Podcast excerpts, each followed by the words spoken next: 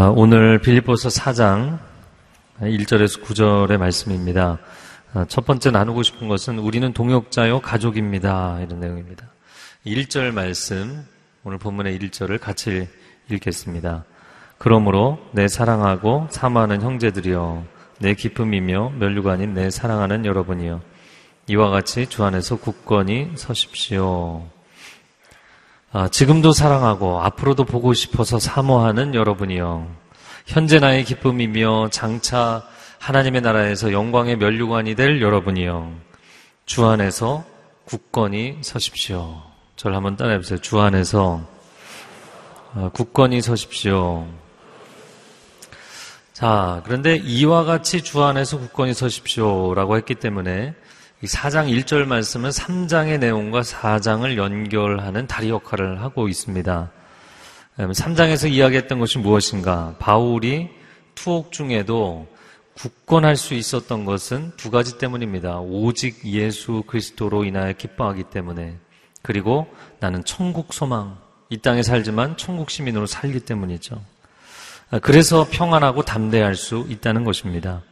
자, 이어지는 2절과 3절 말씀을 읽겠습니다. 내가 유오디아에게 간청하고 순두개에게 간청하니 주 안에서 같은 마음을 가지십시오. 그리고 나와 멍해를 같이 한 진실한 동역자여 내가 당신에게도 부탁하는데 이 여인들을 도우십시오. 이들은 클레멘트와 그 밖에 내 동역자들과 함께 복음을 위해 나와 함께 다름질하던 사람들이며 그들의 이름이 생명책에 기록되어 있습니다. 자, 1절 하반절에는 주 안에서 굳건히 서십시오. 또 2절에는 주 안에서 같은 마음을 가지십시오. 아, 유오디아와 순두계라는 두 사람을 아, 이야기를 합니다. 근데 이들은 3절에 보니까 여성들이었고 또 본문의 맥락을 보니까 아, 필리포 교회의 주요 지도자들이었습니다. 근데 이들의 이름이 헬라식 이름이기 때문에 로마 시민권자들이었던 것으로 보입니다. 여러분 빌리포 교회를 처음 세울 때 누구의 집에서 이 교회를 시작했죠? 자주장사 루디아였죠. 그녀도 여성이잖아요. 그래서 이 교회는 처음에 세워질 때부터도 그리고 지금까지도 여성 리더십들이 아주 중요한 역할을 하는 교회였던 것으로 보입니다. 헬라식 이름의 로마 시민권자에 그래서 학자들이 추정하기는 아, 이 여인들도 상당한 규모의 사업을 하면서 어, 루디아처럼 사도 바울의 선교 사역을 후원하는 재정적으로 후원해주는 어, 그런 여성 사업가들이 아니었겠는가 이렇게 추정을 합니다. 자 그런데 이 두 분이 관계가 어려웠다는 거예요. 그러니까 오늘날로 이야기를 하자면 유건사님과 순건사님이 교회 주요 지도자인데 불협화음이 난 거예요. 뭐 유장로님, 순장로님이라고 보셔도 되겠습니다. 예, 바울이 간청합니다. 두 사람에게 간청합니다. 주 안에서 같은 마음을 가지십시오. 우리는 동역자들이 아닙니까?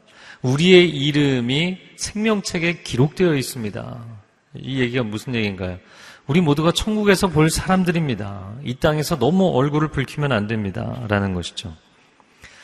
아, 예전에 이제 전임 사역을 막 시작할 때 하목사님을 뵈니까 정말 다양한 사람들과 동역을 하시더라고요. 제 좁은 소견에는 어, 저 사람은 아닌 것 같은데 이런 사람도 하목사님은 그 사람의 장점을 들어서 쓰시더라고요. 아, 사람들이 속으로 판단하기를 어, 저 사람은 아니다, 저 사람은 틀렸다 이렇게 생각하겠지만 아, 좋은 리더들은 그 사람은 틀린 게 아니라 그 사람은 다른 것이다. 그 사람의 장점을 들어 쓰는 것이죠. 여러분 성경에 어, 서로가 어찌 보면 화합하기 참 어려운 그런 사람들이 좋은 리더십으로 팀워크를 발휘하는 경우들이 있습니다. 이 갈렙과 여호수아를 볼 때 이 두 사람이 성경에 보면 한 번도 불협화음을 일으킨 적이 없어요. 그랬기 때문에 가나안 정복이 아름답게 순탄하게 이루어졌다고 보입니다. 광야 1세대에서 두 사람밖에 남지를 않았잖아요. 그런데 만약에 여호수아는 리더가 되고 갈렙은 아무것도 되지 않았거든요. 그러니까 여러분 생각해 보면 대표가 있으면 부대표가 있고 회장이 있으면 총무가 있는 건데 뭘 타이틀을 하나 줘도 되는 거 아니겠습니까? 보통 우리가 평화적 관계를 위해서 좀 그런 아, 방법을 사용하기도 하잖아요. 그런데 여호수아는 전체 리더로 세워주긴 했지만 갈렙은 아무런 포지션도 아무런 직함도 주지 않았어요. 갈렙이 그것에 대해서 한 번도 불평한 적이 없어요. 어, 여호수아의 순전한 리더십도 훌륭한 것이었지만 갈렙의 희생적인 리더십은 더 훌륭한 것이었습니다. 그의 희생이 있었기 때문에 아름다운 하모니를 이루었던 것이죠. 바울과 바나바도 서로 성격이 극과 극이었습니다. 바울은 돌진형이죠. 바나바는 품는 사람이고요. 바나바가 바울이 많이 까칠하지만 그러나 그를 품어주고 오랫동안 멘토링을 해 주었기 때문에 초대교회의 이 놀라운 세계 선교가 가능했던 것이죠. 이게 화합의 역사입니다. 마리아와 마르다도 상극이었죠. 그래서 주님을 대접한다고 집에 모셔놓고 그 앞에서 싸우는 거예요. 빨리 식사해서 이제 대접을 해야 되는데 그날 식사를 어떻게 했나 모르겠어요. 그 다음 얘기가 나오지 않죠? 그러니까 우리가 화합하지 않으면 주님을 섬긴다고 모셔놓고 그 앞에서 싸우는 게 되는 것입니다. 여러분 화합해야 합니다. 우리는 화합해야 합니다. 세 가지 아, 이유를 들겠는데 첫 번째는 우리가 주 안에 있기 때문입니다. 우리가 생각이 다르고 관점이 다르고 일하는 방식이 다르고 기질이 다르고 의견이 다를지라도 분명히 같은 한 가지 공통분모가 있습니다. 야, 저 사람은 나랑 너무 다르다. 그래도 분명한 공통분모가 있는데 그것은 우리가 주 안에 있다는 것이죠. 교회 성도들 간의 유일한 공통분모, 가장 중요한 공통분모는 우리의 구원자 되시는 예수 그리스도이신 줄로 믿습니다. 그렇기 때문에 다른 것이 다 달라도 그게 가장 중요한 연결고리가 되는 것이죠. 교회는 절대로 자기 기준을 절대화시키는 곳이 아닙니다. 교회는 주님만이 절대자이십니다. 자기 방식, 자기 논리, 아, 자기의 사역을 절대화시키면 안 돼요. 오히려 그분 앞에서 나의 모든 것을 내려놓을 수 있는 것이죠. 나의 고집도, 나의 생각도, 나의 방식도, 내가 옳다고 주장하는 모든 것을 내려놓을 수 있어요. 주님을 위해서라면. 왜냐하면 절대자는 내가 아니라 주님이시기 때문이죠. 이것이 가장 중요한 신앙 고백입니다. 두 번째는 하나님의 나라는 평강이기 때문입니다. 로마서 14장 17절 말씀 같이 읽어보겠습니다. 시작. 하나님의 나라는 의와 평강과 희락이라. 의는 옳은 것이죠. 근데 옳은 것을 따지다 보면은 평강이 깨지잖아요. 관계 평화가 어려워지죠. 그런데 옳은 것을 주장하면서도 서로를 배려할 수 있는 평강이 있다면 마지막 세 번째 희락, 참 기쁨을 경험하게 되는 것이죠. 옳고 그름을 따지는 것보다 교회 안에서 더 중요한 본질이 있는데 그것은 사랑으로 화평을 이루는 것입니다. 아, 제가 요한의슬레와 조지 필드의 이야기도 했지만 조지 필드가 교리적인 차이를 겪고 요한의슬레가 공격을 하니까 자기의 수장직을 포기해버리죠. 내가 이 자리를 지키는 것보다 하나님의 교회가 분열되지 않는 것이 더 중요하다. 아, 그를 하나님께서 기뻐하시는 줄로 믿습니다. 여러분, 우리가 옳고 그름에 대해서 이야기하고 성경은 진리를 이야기하잖아요. 그렇기 때문에 우리가 진리를 선포하지만 결국의 진리의 가장 본질이 무엇인가요? 사랑 아닌가요? 그래서 옳은 걸 계속 따지는데 평화가 깨지고 사랑이 증발해버리면 그거는 옳은 게 옳은 게 아닌 거예요. 그러니까 우리가 이빠른 소리를 하는데 사람은 변하지 않고 관계는 깨지고 내 마음에 막 분노가 차고 이런 일들이 많은 것이죠. 교단 지도자들끼리 싸워서 교파가 나뉘어지고 교회 지도자들끼리 싸워서 당파가 나뉘어지고 아, 이것은 우리가 하나님의 나라를 세우는 것도 아니요 신앙생활을 하는 것도 아닙니다. 아, 그것은 우리를 위해서 우리의 죄를 사하시기 위해 십자가를 지신 그 주님 그래서 우리를 다 이 공동체 안에 모아 놓아 주셨는데 우리가 다시 예수님을 십자가에 못 박는 일을 하는 것이죠. 세 번째 이유는 우리 모두가 한 가족이기 때문입니다. 아, 3절에 보면 같이 함께라는 뜻의 의미를 가진 그런 의미를 가진 접도를 네 번이나 사용했어요. 3절 말씀에 멍해를 같이 한다. 또 이 여인들을 도우십시오 이렇게 되는데 원어상으로는 함께 도우십시오라는 단어입니다. 내 동역자들과 함께 동역자가 함께 수고하는 사람들 또 함께 다름질을 하던 사람들이다. 굉장히 길게 설명하는 것이죠. 우리는 동역자가 아니냐. 동역자라면 경쟁하지 말아야 된다. 패권 다툼을 하지 말아야 된다. 서로 도와야 한다. 서로 잘 되는 것을 기뻐해야 한다. 여러분 정말 누군가를 사랑하면 그 사람이 나보다 잘 되는 게 기쁘죠? 그런 관계가 있으시죠? 여러분 자녀가 여러분보다 잘 되는 거 기쁘시죠? 근데 그 자녀가 잘난 척 하면서 부모를 무시하면 좀 기분 나쁘죠? 그래도 자녀가 잘 되는 게 기쁘잖아요. 진짜 사랑하면 상대방이 나보다 잘 되는 게 기쁘게 돼 있어요. 그러니까 우리가 서로 사랑합니다, 축복합니다, 이렇게 하지만 돌아서서는 뭘 잘났다고. 이러면요, 다 깨지는 거예요. 다 엉망이 되는 거예요. 그건 진정한 고백이 안 되는 거예요. 연말입니다. 사역에 대한 평가도 하고, 새로운 사역 계획도 세우고, 또 예산 심의도 하고, 또 예산에 대한 평가도 하고. 근데 이런 걸 할 때, 어, 어느 위치에 서 있느냐에 따라 달라지는 것이 아니라 서로를 존중하면서 이런 일들을 진행해야 됩니다. 의견이 다르고 생각이 다르고 일하는 방식이 달랐어도 물론 일을 규모 있게 하고 질서 있게 하는 것 중요하죠. 그러나 우리 모두가 동역자 아닙니까? 우리 모두가 하나님의 나라 일을 하기 위해서 노력하는 사람들이잖아요. 어디서 뭐 엉뚱한 짓을 하고 있는 사람들이 아니잖아요. 그렇기 때문에 서로를 존중하고 사랑하는 게 반드시 필요하죠. 어, 오늘의 교회 사역을 하면서 좋은 사역에 동참하고 좋은 프로그램을 배우고 은사와 재능이 개발되고 뭐 이런 것도 축복이겠지만 가장 큰 축복은 동역을 배운다는 거예요. 아, 사람들하고 동역한다는 게 이런 것이구나. 굉장히 다양한 사람들이 있거든요. 그래서 그 제가 이걸 묵상하다 생각이 났는데 처음 그 제가 파트 전도사 들어왔을 때 중고등부 파워웨이브 사역을 했습니다. 근데 저희 이제 파트 전도사가 세네 명 있었고 위에 전임 교역자 두 분이 계셨는데 한 분은 완전히 그 묵상과 기도의 사람이셨고요. 지금 저 베이징에 계신 분이시고요. 그리고 또 한 분은 완전히 실행형의 사람이었어요. 그두 분이 속도가 안 맞는 거예요. 그래서 새해 계획을 세워야 되는데 새해 계획이 봄이 지났는데도 아직도 안 나오고 기도만 하고 계신 분. 여름에 아웃리치를 가야 되는데 5월 말 6월이 다 돼가는데도 어디를 갈지 아직 기도하고 계신 분. 그리고 한 분은 뭐 바로 계획이 나오고 실행 계획 쫙 나와서 조직도 나오고 이렇게 일을 진행하시는 분이셨어요. 여러분 그러면 서로가 못마땅하게 생각하고 아 나 저 사람하고 일을 같이 못하겠다. 과연 그래야 되나요? 그렇지 않죠.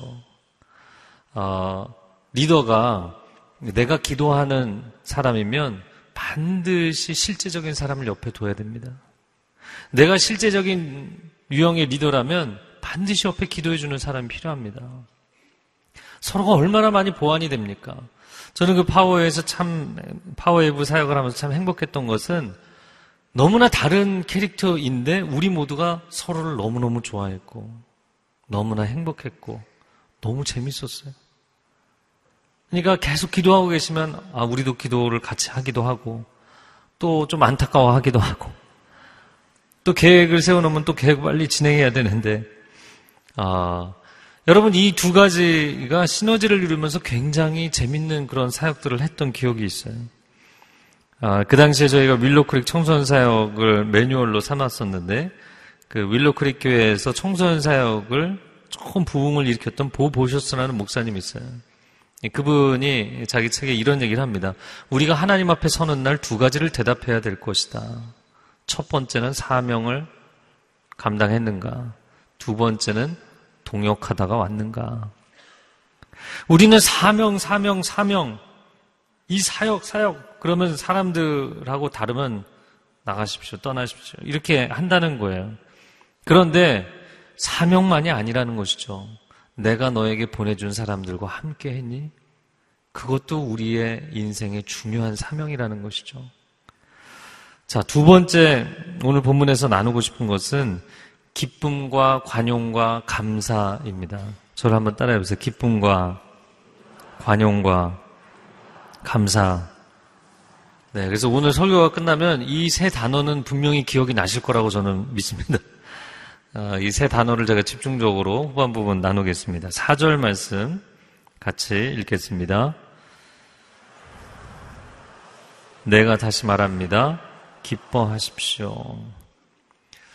아, 사도 바울이 쭉 이야기하는데 제가 어제 이 본문을 묵상하면서 전에 보던 것과는 좀 다른 방향으로 묵상을 하게 됐어요.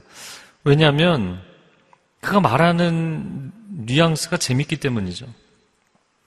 본인은 감옥에 갇혀 있습니다. 언제 죽을지 모르는 상황입니다. 그럼에도 불구하고 그가 기뻐하는 것은 그리스도의 복음에 헌신되어 있었기 때문이죠. 그건 앞에 언급했으니까 이해가 됩니다. 그런데 사장의 지금 1절, 2절, 3절에서 이야기하는 상황은 뭔가요? 본인 자신은 그렇게 헌신되어 있지만 모범적이라고 했던 빌립보 교회마저도 리더십 간에 갈등이 일어나 있잖아요. 큰 균열이 나 있잖아요. 그래서 2절에 그것을 같은 마음을 품으십시오. 이렇게 한마디 던지고 나서 3절에 어떻게든 서로 맺어보려고 3절이 길어졌잖아요. 그렇죠. 3절의 내용이 굉장히 길죠. 근데 갑자기 4절에 가서 굉장히 짧게 한마디 툭 던진 게 주 안에서 항상 기뻐하십시오. 앞에서 분열 갈등의 내용에 대해서 뭔가를 더 언급할 것 같은데 그런 얘기는 안 하고요. 주 안에서 항상 기뻐하십시오. 내가 다시 말합니다. 기뻐하십시오. 어떻게 태연하게 아무런 일도 없는 것처럼 이런 말을 할 수 있는가라는 것이죠. 그것은 그가 말한 대사에 이미 나와 있습니다. 비결이. 그것은 그 비결은 주 안에서입니다. 요즘 시편을 큐티하면서 주옥 같은 시편을 매일같이 묵상한다는 게 얼마나 좋은지 모르겠어요. 시편 18편 1절 말씀 같이 읽어보겠습니다. 나의 힘이신 여호와여. 나의 힘이 되신 여호와여 내가 주를 사랑하나이다. 근데 그 표제어를 보면 사실 다윗이 이렇게 아, 낭만적으로 이야기할 수 있는 상황이 아니었죠. 어, 오늘까지 이 시편 18편이 이어지는 본문이었는데 치열한 전쟁터에서 적군들의 칼과 창이 날아오고 화살이 빗발치는 그 자리에서 그런 너무나 낭만적인 고백을 하고 있는 거예요. 사울왕이 그를 죽이겠다고 10년을 쫓아오는데도 그는 너무나도 태평하게 낭만적인 고백을 하고 있는 거예요. 하나님, 내가 하나님을 사랑합니다. 아, 그래서 제가 새벽에 나눴던 메시지가 이것입니다. 인생이 아무리 치열할지라도 우리는 낭만적으로 살 수 있다는 거예요. 비결은 무엇인가? 내가 주 안에 있기만 하면 가능하다는 것이죠. 아, 영화 300에 보면 아, 스파르타의 300명의 정예부대가 나와서 페르시아의 대군을 맞서는 장면이 나옵니다. 근데 페르시아에서 1진, 2진, 3진 보냈는데 다 넘어서지를 못하는 거예요. 그러니까 도저히 안 되겠으니까 궁수들을 보내서 아, 그 절벽 위에서 화살을 정말 비가 쏟아지듯이 쏟아붓습니다. 근데 300명의 그 스파르타 군사들이 커다란 방패로 자기 온몸을 가리고 바닥에 나, 바싹 엎드려서 그 화살이 막 그 우박 떨어지는 소리처럼 우두두두 떨어지는 거예요. 네. 그 영화를 저 혼자 본 것 같네요. 좀 보실 필요가 있어요. 그런데 그 장면에서 이제 화살이 예, 우박 떨어지듯이 떨어지는데 한 사람 두 사람씩 웃기 시작하는 거예요. 막 깔깔대면서 웃습니다. 이게 뭐냐면 정면 돌파에서는 자기들이 이길 자신이 없으니까 화살을 쏟아붓고 있는 거예요. 그 상황이 절대적인 압도적인 열세임에도 불구하고 오히려 그들에게 담대함과 평안함과 기쁨을 주는 거예요. 여러분, 하나님의 사람들은 인생이 아무리 치열할지라도 내가 하나님 안에 거하기 때문에 평안하게 지날 수 있는 줄로 믿습니다. 그래서 기뻐하라고 권면을 하고 있어요. 이 사도 바울이 이야기한 기쁨이라는 것은 아무 일도 일어나지 않기 때문에 어, 오는 기쁨이 아닙니다.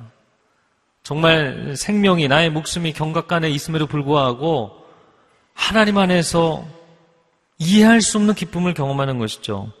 데살로니가전서 5장 16절 말씀에 항상 기뻐하라. 쉬지 말고 기도하라. 범사에 감사하라.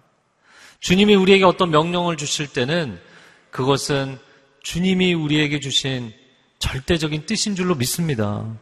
그리고 우리가 그것을 할 수 있기 때문에 주시는 명령인 줄로 믿습니다. 그게 어떻게 가능한가? 주 안에서 가능한 것이에요. 우리가 세상 속에 살아가면서 부부간에 갈등이 생기기도 하고, 자녀가 속을 썩이기도 하고, 일터는 너무나 치열하고, 이 시대와 나라는 사람들의 마음 가운데 분노와 절망을 일으키는 그 한가운데 살고 있지만, 그러나 그 한가운데를 뚫고 나가면서도 하나님의 사람들은 평안할지어다. 하나님의 사람들은 기쁨이 충만할지어다. 태풍이 불어도 그 태풍의 눈 한가운데는 평안한 것이죠. 그런 하나님의 은혜의 무풍지대가 있는 것입니다. 자, 그런데 사도 바울이 자신의 기쁨이라는 이 내면적인 영성을 확장시킵니다. 5절 말씀을 읽어보겠습니다. 시작. 주께서 가까이 계십니다. 관용을 모든 사람에게 나타내십시오. 동역자에게만, 성도에게만이 아니라 정말 모든 사람에게. 로마서 12장 18절 말씀에 할 수 있거든. 너희로서는 모든 사람과, 어떤 사람과요? 모든 사람과 화목하라. 그래서 사도 바울이 빌리포스 1장에 보면 시기와 질투와 다툼으로 사역하는 사람들, 선한 의도가 아니지만, 아, 그러나 그런 사람들도 그냥 품어주고, 그 사람들을 통해서 복음이 진작되기 때문에 내가 기뻐하겠다. 그냥 품어주는 것이죠.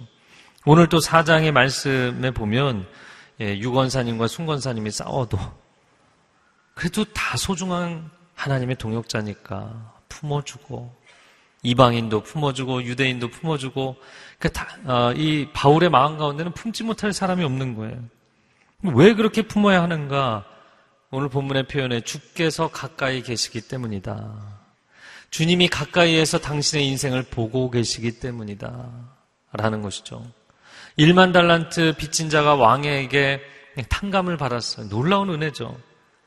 그리고 나서 나와서 100데나리온 빚진 자기 친구를 감옥에 넣으니까 왕이 가까이에서 보고 있잖아요. 아니, 내 이 녀석, 너가 어떠한 용서를 받았는데 너는 용서하고 용납하지 않느냐. 라는 것입니다. 그래서 교회에서도 그렇고 회사에서도 또 가정에서도 우리가 관용하는 것이 관용을 베푸는 것이 그리스도의 성품을 닮아가는데 아주 중요한 부분입니다. 물론 그냥 덮어주는 것이 다 관용은 아니죠. 무서워서 침묵하거나 아니면 서로가 이권을 나누기 위해서 결탁하기 때문에 입을 다물고 있는 것. 그것과 관용은 다른 것입니다. 진정한 관용은 내가 그 사람을 위해서 중보기도 하고 축복기도 하며 그가 정말 잘 되기를 원하는 마음, 그를 정말 사랑하는 마음이 내 안에 일어날 때 그때 관용이 있는 것이죠. 자, 내면의 기쁨이 이제는 관계에서의 관용으로 드러나게 됐어요. 그런데 한 단계 더 나갑니다. 6절 말씀 같이 읽겠습니다. 시작.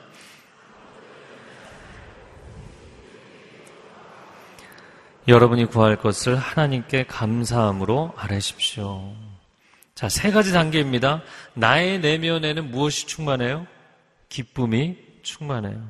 그리고 모든 관계에는 뭐가 흘러가요? 관용이 흘러가요. 그리고 하나님을 향하여서는 뭐가 넘쳐요?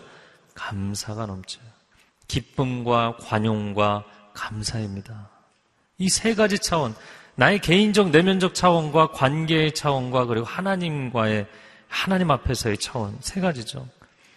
근데 이 바울이 말하는 기쁨과 관용과 감사를 보니까 아, 이 사람은 정말 일체 만족의 비밀을 깨달은 사람이다.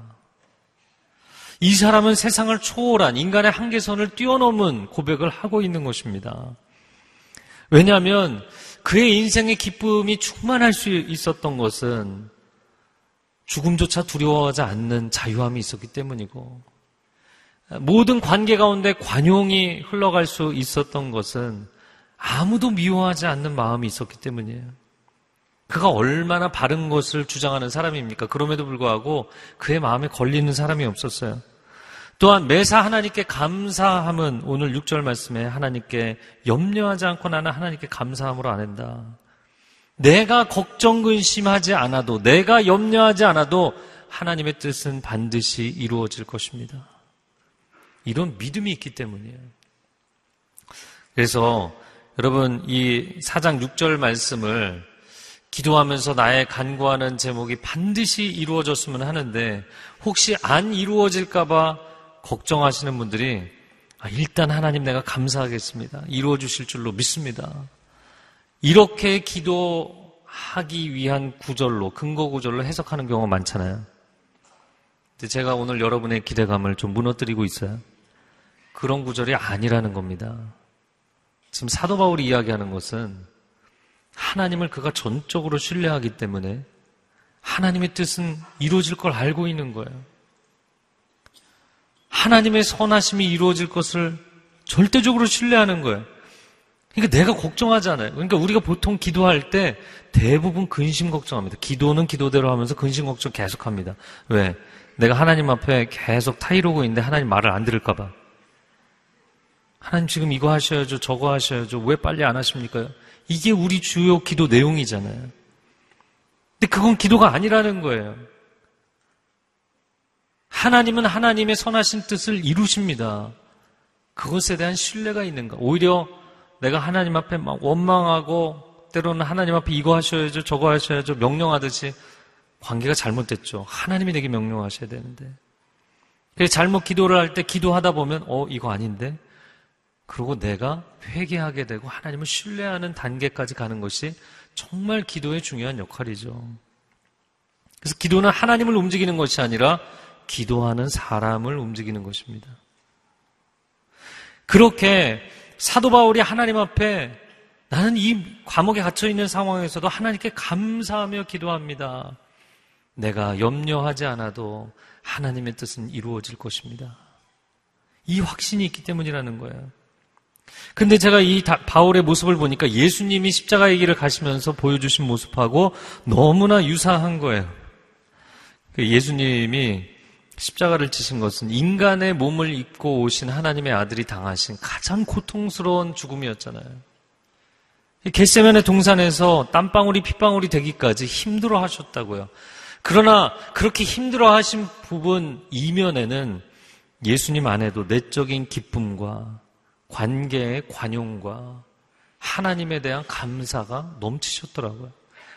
한 가지씩 보면 요한복음 17장 13절 말씀입니다. 같이 읽겠습니다. 지금 내가 아버지께로 가오니 그들로 내 기쁨을 그들 안에 충만히 가지게 하려 함이니이다. 십자가를 지러 가시면서도 기쁨이 충만하셨어요. 드디어 아버지의 기뻐하시는 뜻을 이루는구나. 드디어 이 영혼들을 구원할 수 있구나. 그분은 마음의 기쁨이 충만하셨다는 거예요. 누가복음 23장 34절 말씀 읽겠습니다. 시작. 아버지, 저들을 사하여 주옵소서. 십자가에 그분을 못 박아 죽이는 사람들을 향하여서 용서의 기도를 하시는 예수님. 나를 십자가에 몰아서 죽이려는 자들까지 용서한다면 세상에 용서하지 못할 자가 없는 거죠. 정말 모든 사람들을, 모든 죄인을, 원수까지도, 악인들까지도 용납하시고 용서하신 주님이죠. 게다가 마지막 6월절에 성만찬을 나누실 때, 잔을 들 때, 떡을 들어서 떼어주실 때, 하나님 앞에 감사하며 기도하셨죠. 예수님은 마지막 순간까지 감사하셨습니다. 감사로 제사를 드리는 자가 하나님을 영화롭게 할 줄로 믿습니다. 여러분, 그런데 우리가 이 예수님의 모습, 사도 바울의 모습을 본받지 못하고 우리가 신앙인이지만 전혀 다른 길을 간다면 이렇게 사는 것입니다. 내 안에 성령이 주신 기쁨을 다 빼앗긴 채 내가 염려를 한다고 해서 인생이 잘 진척이 되는 것이 아니거든요. 그런데도 내 손에 부들부들 떨면서 근심 걱정합니다.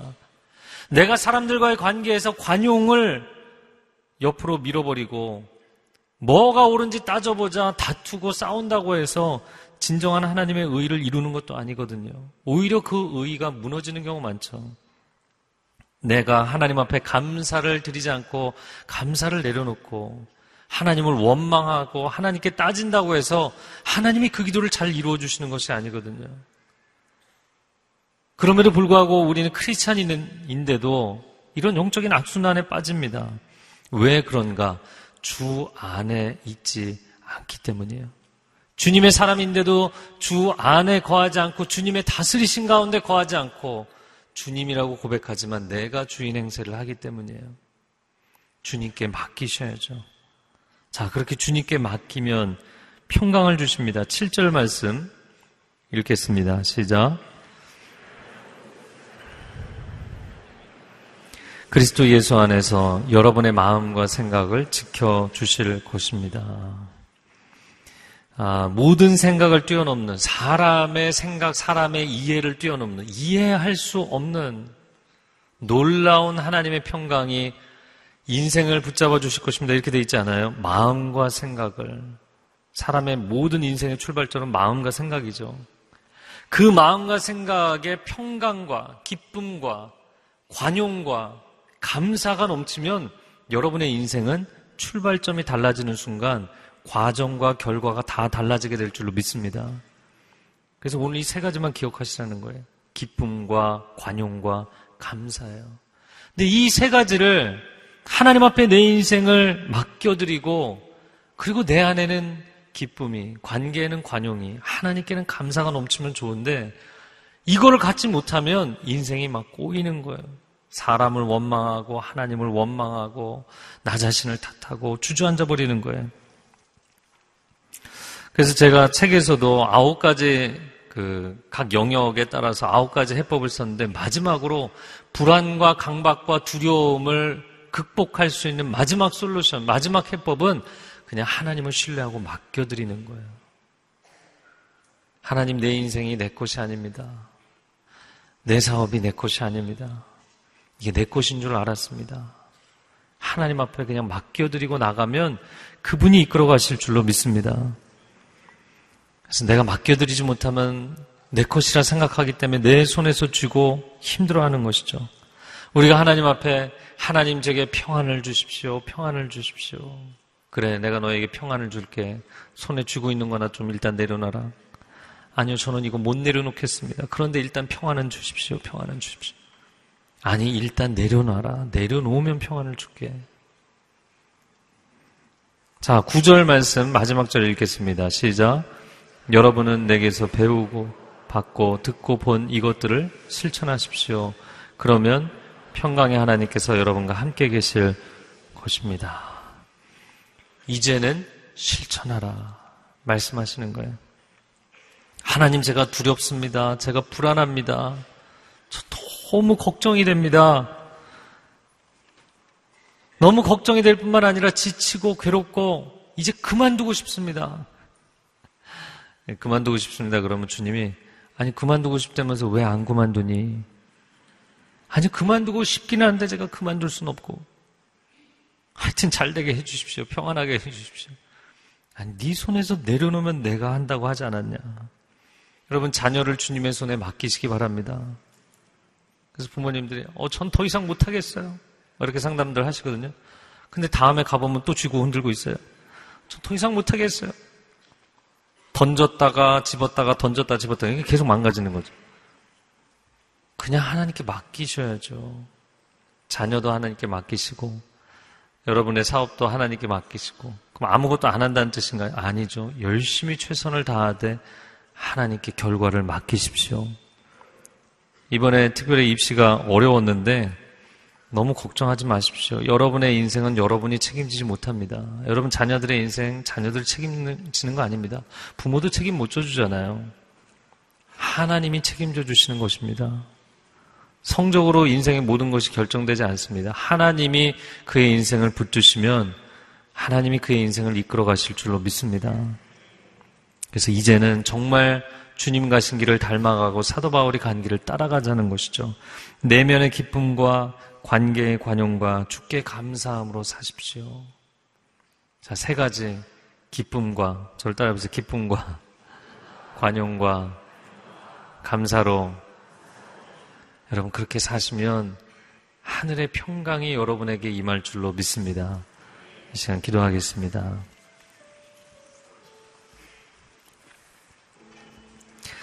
하나님, 내 손에서 내려놓지 못하고, 아, 내 인생인데, 내 사업인데, 아, 내 자녀인데, 근심 걱정하고 염려했던 모든 것을 주님께 맡기고, 내 안에 성령이 채워주시는 기쁨으로 충만하게 하여 주옵소서.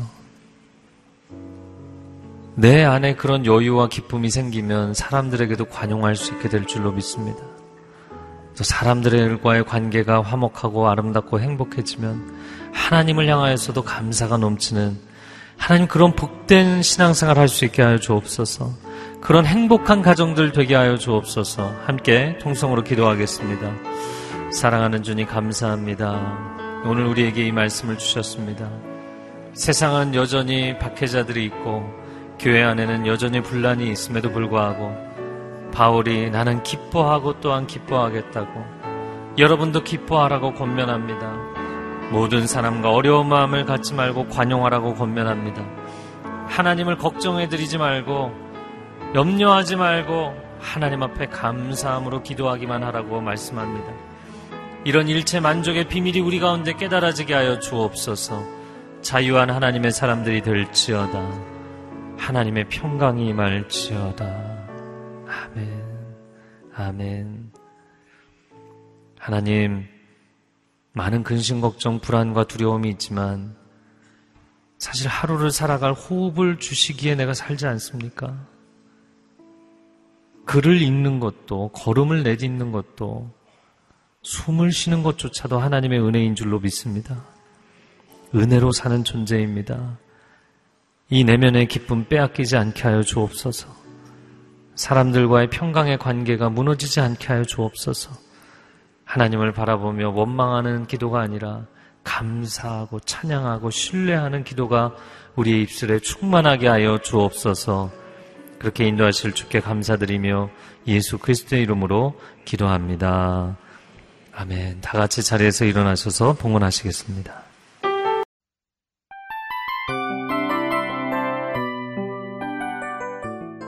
이 프로그램은 청취자 여러분의 소중한 후원으로 제작됩니다.